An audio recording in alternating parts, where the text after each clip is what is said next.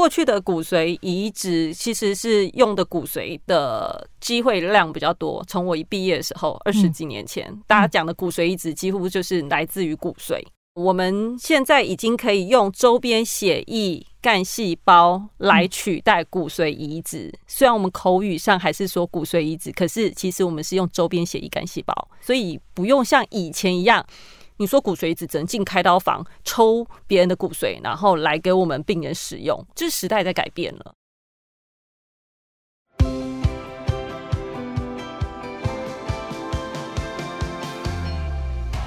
您好，欢迎收听《癌症问康健》，我们邀请权威专家解读癌症精准医疗新知，也分享病友和照顾者在治疗旅程中爱与勇气的故事。各位朋友好，欢迎收听《癌症问康健》，康健为您找专家，我是张小慧。我们今天邀请到的专家是台大医院的资深护理师，他是骨髓移植还有血癌照顾的专家，他现在也是骨髓移植的各管师乔芳。他特别要跟我们谈的是解答骨髓移植干细胞治疗最常见的迷思或者是错误观念，告诉大家现在的骨髓移植已经做到什么程度了。那请乔芳先跟朋友们打个招呼。嗨，大家好，我是张乔芳。那呃，大学毕业之后就在骨髓移植病房跟血液肿瘤病房工作超过二十五年。那中间就是呃，也有担任过护理长。那不过我的兴趣不是护理长，我真的是喜欢照顾病人。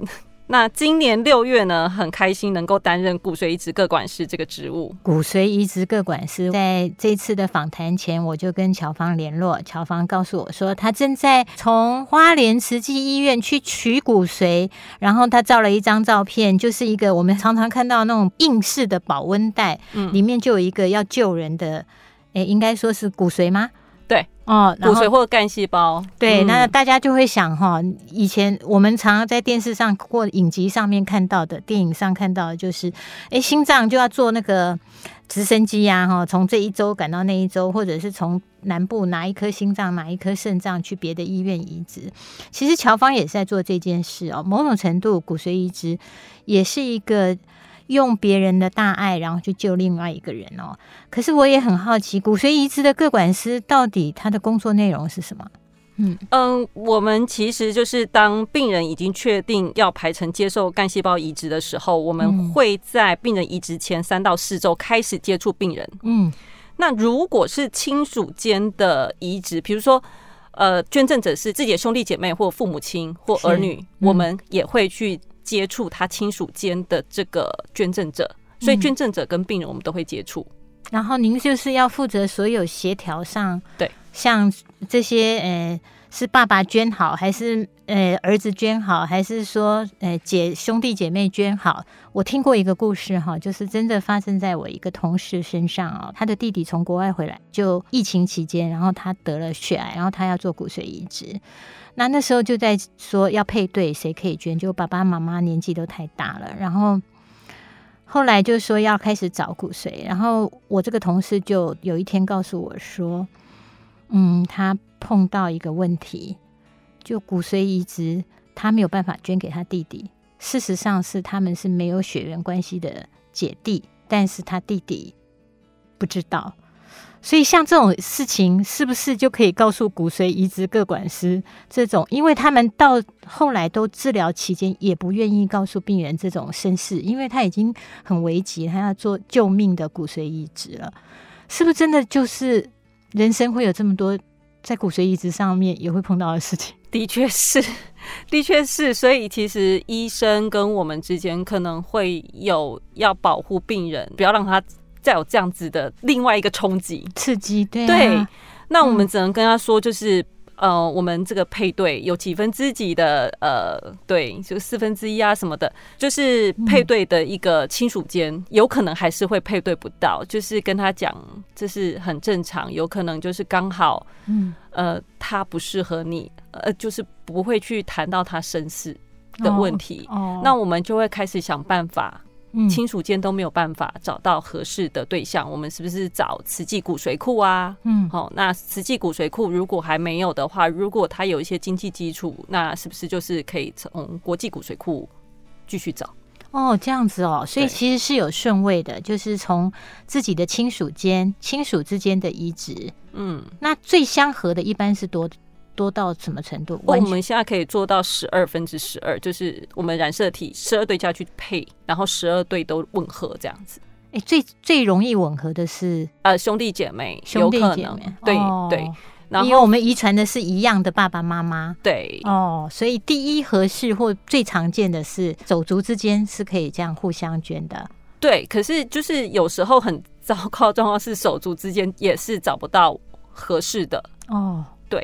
那现在不是有听说说有一个是半相合，意思是十二分之六也可以做，所以其实事实上现在是少子化的社会，嗯、所以呃，而且慈济的骨髓库的配对几率也是相当小啦，为什么？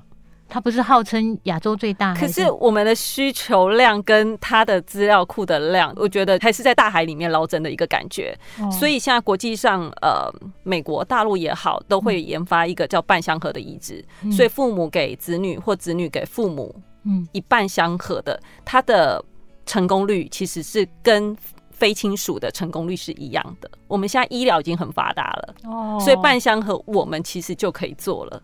一半配对成功就可以了。对对对对，好，那我们就来问一下哈，现在的骨髓移植跟你二十年前以前的骨髓移植跟现在有什么不一样啊？我觉得呃，过去的骨髓移植其实是用的骨髓的机会量比较多。从我一毕业的时候，二十几年前，嗯、大家讲的骨髓移植几乎就是来自于骨髓。要抽胸骨还是长骨？长骨，长骨就是你。脊椎两侧屁股的上面有没有？哎，对，我们摸那个腰后方，对对对对，那个长骨，我们是抽那里。我们现在已经可以用周边血液干细胞来取代骨髓移植。虽然我们口语上还是说骨髓移植，可是其实我们是用周边血液干细胞，所以不用像以前一样，你说骨髓移植只能进开刀房抽别人的骨髓，然后来给我们病人使用。这时代在改变了。对，所以我现在如果说我有心哈，就像我们现在呃器官捐赠啊，或者是说这些呃捐血已经是一个很普遍，就是说如果我有能力，我也可以帮别人这样的概念。在做骨髓捐赠这件事情，嗯、我们可以的程序是什么？嗯呃。基本上它有年龄限制，嗯，对，然后还有就是没有传染病的疾患，嗯，那你就可以就是呃去慈济登记，那他就是给你留一些血液的样本，对，嗯、然后去做建档，嗯，然后提供我们就是呃我们病人有需要的时候哦会有一个资料库，我们知道谁可以跟他做配对，然后我们再进一步的去做呃进一步的配对，还有就是呃捐赠者他的身体健康状况是不是做捐赠，所以这个。呃，慈济那边就会帮忙。那像我们的话，在协助我们的亲属间的捐赠，那这个捐赠者我们也会评估他的身体健康状况。那基本上就是抽血验尿这些，或者是心电图、X 光这些很简单的一个健康检查，我们就可以评估你合不合适捐。所以没有要很繁复的一些检查，或者是一个很辛苦的历程才能够做这些捐赠啊。哦，所以其实不要像我们以前想到，哎、欸，大家以前都会把捐骨髓，会觉得说我一定要进开刀房，然后钻我的骨髓，很痛的那种感觉，一听就会很痛，哎，所以你现在说这些，其实只要像捐血一样，就可以去做这件事了。对，你就是像捐血一样，那就是用你的周边血。对，周边血大概会量多少啊？像我先生捐血可以捐到五百，那我以前捐大概就只能捐一袋。哦基本上的话，我们是会呃，就是把血从周边抽出来，透过一个血液成分分离机，对，然后我们只要萃取我们要的呃干细胞，嗯，那其他的比如说血浆啊，哈，或者其他的一些淋巴球什么的，它就是不需要的，它就是透过另外一个机器，就是一个有点有点像体外循环机，有点像洗肾的机器的那个概念，有没有？对，分离出来，呃、分离出来，然后我们就要还给你、哦哦、再回来。对，所以其实只是说我们的那个血量会被拉出去，瞬间拉出去，嗯，然后透过一个机器，嗯，然后我们只萃取我们要的细胞，然后剩下的我们就会从另外一个导管给你输回去。对，有点像洗肾这样哈。嗯，洗肾是把脏东西洗掉，然后这个捐骨髓干细胞是捐血的时候把这个人要捐给另外一个人的干细胞萃取出来，嗯，离心出来，然后剩下又还给病人。对对对对对。所以我们一般人会觉得骨髓移植很伤身，这件事会吗？呃，其实基本上我看一下这些的捐赠者，其实基本上我们也有做一些呃研究，看国外的跟国内的一些 paper，其实没有就是太大的副作用。嗯，那基本上就是呃，如果你是捐骨髓的话，它是需要全身麻醉，没有错哦。对，全身麻醉，然后我们就是在开刀房这样子钻钻钻钻抽你的骨髓这样子。那当然就是你的。屁股两侧那地方，你会觉得会稍微有一点疼痛的感觉，酸酸的，对，酸酸的。那当然需要就是一两周的恢复时间，然后甚至就是我们避免拿重物。好，那这个是他会觉得就是会有点酸痛。那这个是抽长骨的这个骨髓，是真的抽骨髓。呃，对，那这个比例不高吧？现在现在是不高，不高。好、但是很多人都会跟我说。他是抽龙骨椎，不是跟大家说绝对不是哦。龙骨椎的话就是脊椎，然后脊髓液，对，是脊髓液。然后我们是屁股，屁股上面一点点比较扁平的地方有一个就是长骨哦，我们是从那边。就是抽取的。好，那现在的话呢，呃，医学进步到我们是可以从周边血来收集干细胞。不过就是呃，我们就是需要打生长激素，白血球生长激素，对，让这个干细胞呢，让它就是可以驱动。到周边血液方便我们收集，就不用进开刀房这边戳戳骨髓了。所以捐赠者其实他要准备的就是他可能事先要打一些刺激骨髓干细胞的生长激素，对对对，就是打药，然后让他的干细胞长多一点，然后再去接受像类似捐血的那种程序，把血送出去，然后你们萃取出干细胞之后，再把它原来。什么血小板啊、红血球啊，这些都剩下的再还给他，血浆啊，什么都还给他身体。那捐赠者会有什么不舒服吗？呃，基本上就是捐赠者会有呃低血钙的现象，因为呢，这个血拉出来，透过机器要去做呃血液成分分离，分离出我们要的，然后还给他，嗯哼，我们不要的。嗯，那这个状况就是要让血不要凝固，然后我们就是用一种抗凝剂。不要让血凝固，这个我们叫钙离子阻断，所以它会短暂的在身体有缺钙现象，那就会有点像呃手手麻、脚麻或嘴唇麻麻的这个现象。那这个在临床上我们可以给他补充嗯呃钙离子，然后让他这不适感可以缓解。嗯，对。然后这些也不是长期会缺钙，其实呢。他在捐赠过后四到六个小时，他经过就是喝水、尿尿，把它代谢掉，哎、这缺钙现象也可以获得改善。那你比较担心你的钙离子会流失比较多，我们也可以吃钙片，也 OK。哦，所以真正其实现在我们所谓的。捐赠骨髓已经不是往年说一定非要进开刀房抽到那个长骨的这个骨髓移植，我们的捐赠者可以像类似捐血的程序，然后是安全的。嗯、可是我我觉得啦哈，就是它毕竟跟捐血不一样，捐血我们去了捐血车，然后上去，然后捐完就回去，了不起就是那一天多喝点水，然后吃一次营养饼干就好了。可是。捐骨髓这件事，大家现在应该还不普及吧？呃，对，应该算不能算普及啦。对，嗯、通常是亲属间有需要，或者是你已经就是在呃慈济建档啊，然后千挑万选选到你，对，才才会有这样子的一个机会吧。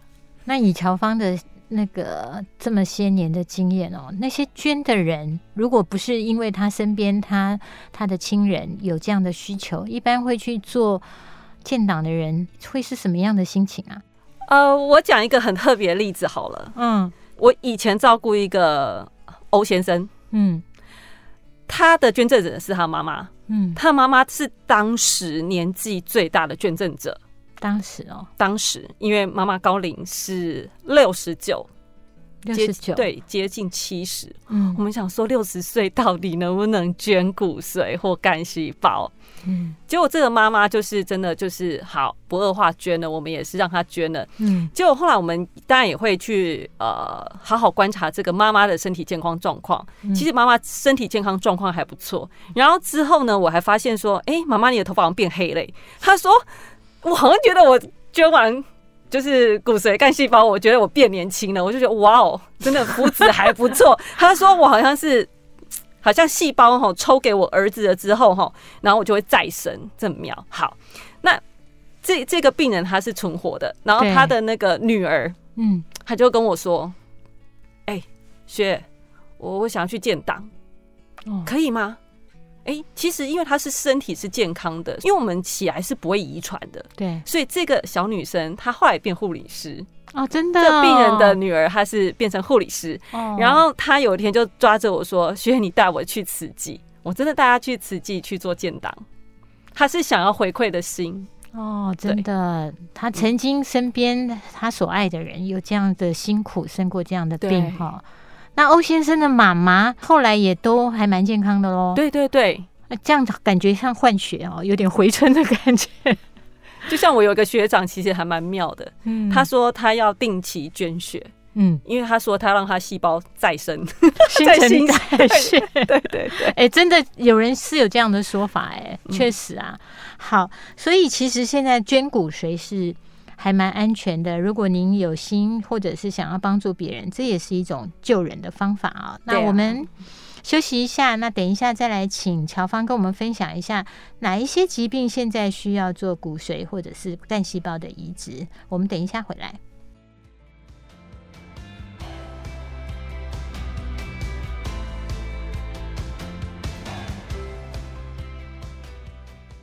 欢迎回来，癌症问康健，康健为您找专家。我们今天谈的主题是解答骨髓移植、干细胞治疗最常见的疑惑。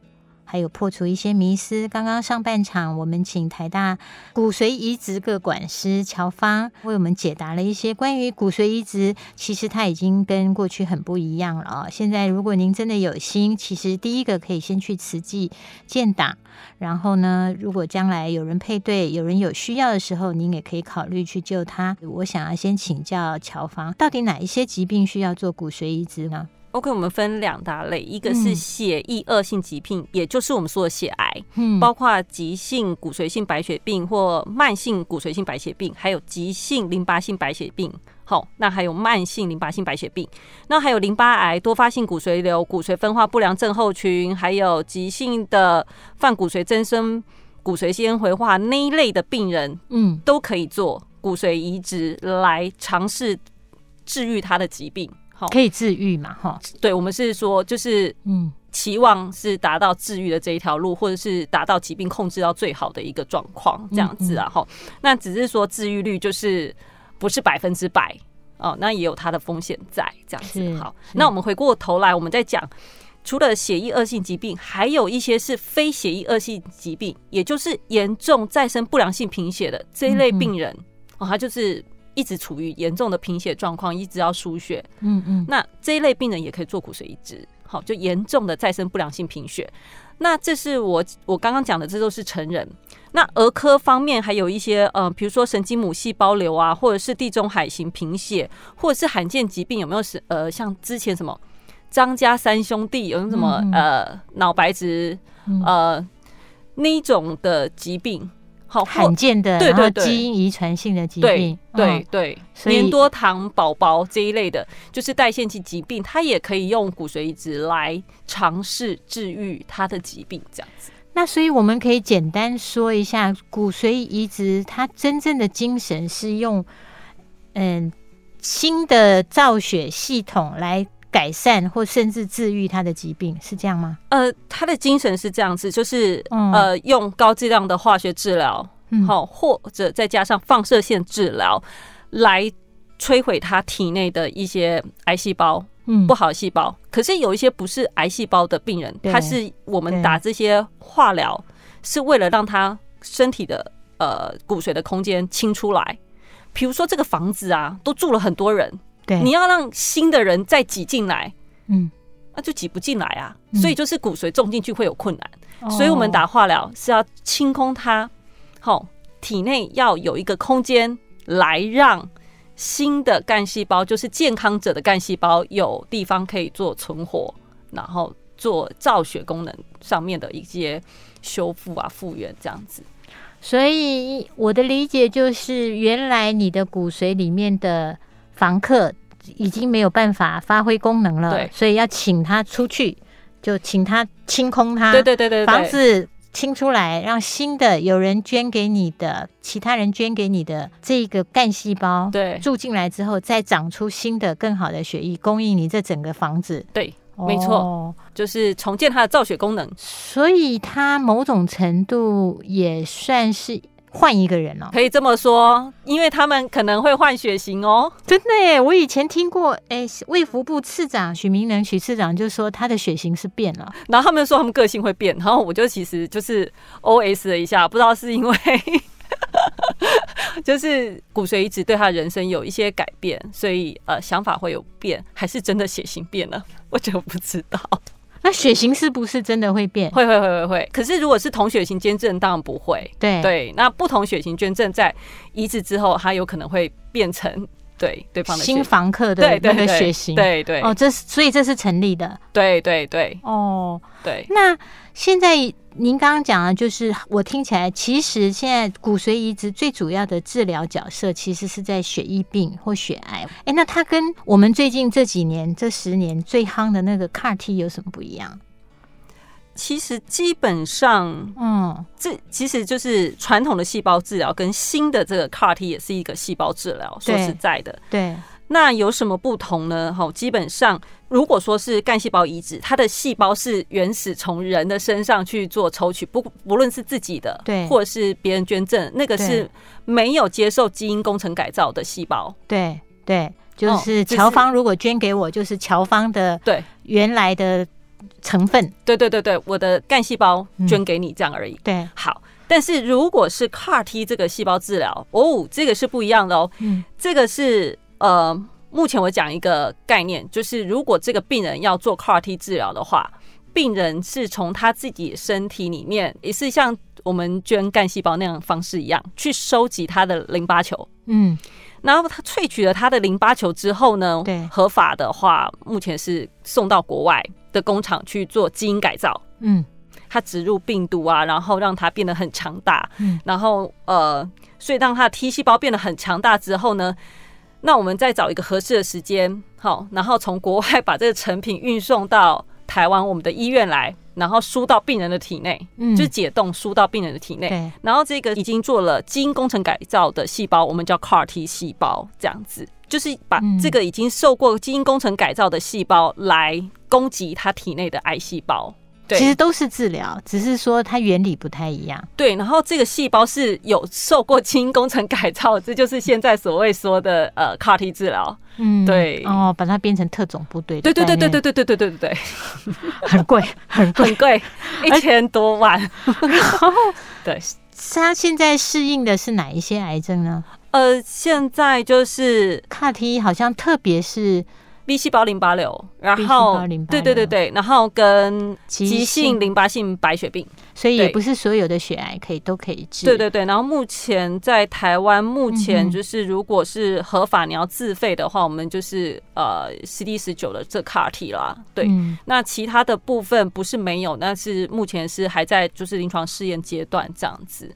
对，对，我也听过有一些病友，他去到对岸做嘛，哈、嗯，我记得姚明姚医师说过，就是他们其实也是自己花钱去对岸，还在做临床试验当中的治疗。好，那我们回来就是骨髓移植这件事，在台湾其实一年，您刚刚讲的说关于血癌，一年大概也就是九千多块，一万多个病例，那真正要做到骨髓移植的比例有到很多吗？譬如说十分之一吗？还是说以你们台大为例子呢？你们台大医院有多少病床在做骨髓移植啊？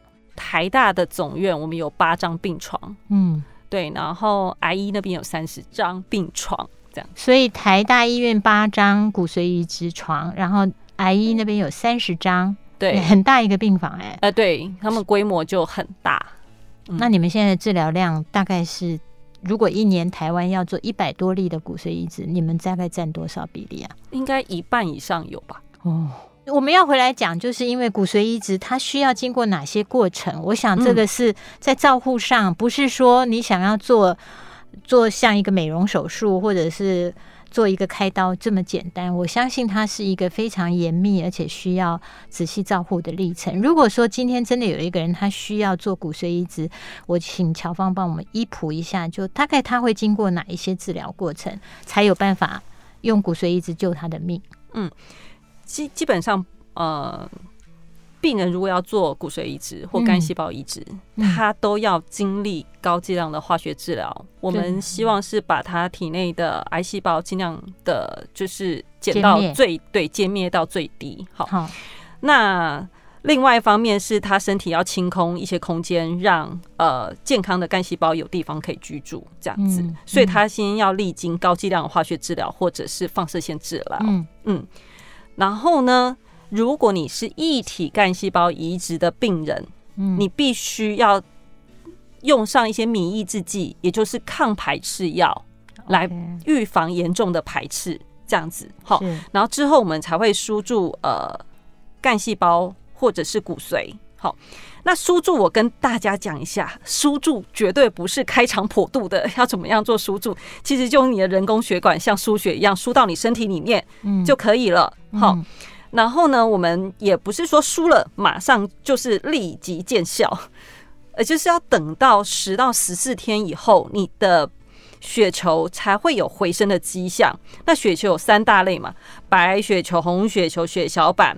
那我们通常会等呃十到十四天以后，白血球会有回升的迹象，然后回升到稳定的状况，然后经过医生判断，才能够转到普通病房去做追踪。好，那当然有一些病人他恢复得很好，我们也可以让他直接出院。好，我们会让医生去评估他的状况，然后看他是不是要转普通病房，或者是出院回家休养这样子。那如果你是异体干细胞移植的病人，嗯，那我们就是要追踪他后续。呃，疾病控制的状况之外，还有要严密监控他有没有排斥的现象。就是这个新房客住进来，嗯，会不会不适应？哦，对啊，那会不会就是攻击呃病人身上的一些呃器官？我们正确说法是移植体抗宿主反应，那也就是我们口吻说的一个排斥的一个现象。那前三个月可能比较常发生，就是急性排斥，比较容易。会影响到病人的生命安全，我们要密切的监测。然后三个月以后，有可能它就是呃急性的风险会变少一点点，然后呃演变成慢性排斥的机会哦会比较多一点点。那慢性排斥呢，其实比较不会影响到他的生命，但是就是大部分会影响到病人的生活品质啊。怎么说？怎么说？比如说干眼症。哦，这种对，呃，干眼症它可能就是呃，会有一些生活上适应困难，比如说畏光，嗯，还需要一点眼药水。那有的人是呃嘴巴干破，那有的人是硬皮症，好，这是慢性排斥，这就是攻击病人这样子。那所以你生活需要做一些转变来适应这些的副作用。对，好，那我这边就请教乔芳。所以，如果今天真的有一个病人，他不幸需要做骨髓移植，您刚刚说高剂量的化疗大概要多久？其实前前后后差不多一个礼拜啊，然后再来就是要抗排斥，然后再等到那个有人捐赠给他的人，然后他输回来要观察十十到十四天，看有没有长出。好的血球，新的血球，嗯，然后也要前三个月要担心急性排斥，然后再来就是生活品质上，生活上如果有一些副作用，要去调试它，就慢性排斥的一些问题。所以整个骨髓移植或呃造血干细胞移植其实是同一件事啦，哈，嗯，那他们现在要经历这个疗程，像人家开刀说啊，那你大概休养三到五天，现在更快了，有时候隔天就出院了。那这个整个疗程要多久？其实基本上你在干细胞移植病房的这个疗程，差不多三到四周左右。我们平均来讲是一个月住住院的期间。啊，这是顺利的状况啊。但是有些病人可能会有呃排斥的问题，就会留校查看比较久一点，留院观察久一点点。但是在移植病房，应该就是被特别呵护的病人吧？对对对对对，他要担心什么？很多哦，他要担心什么？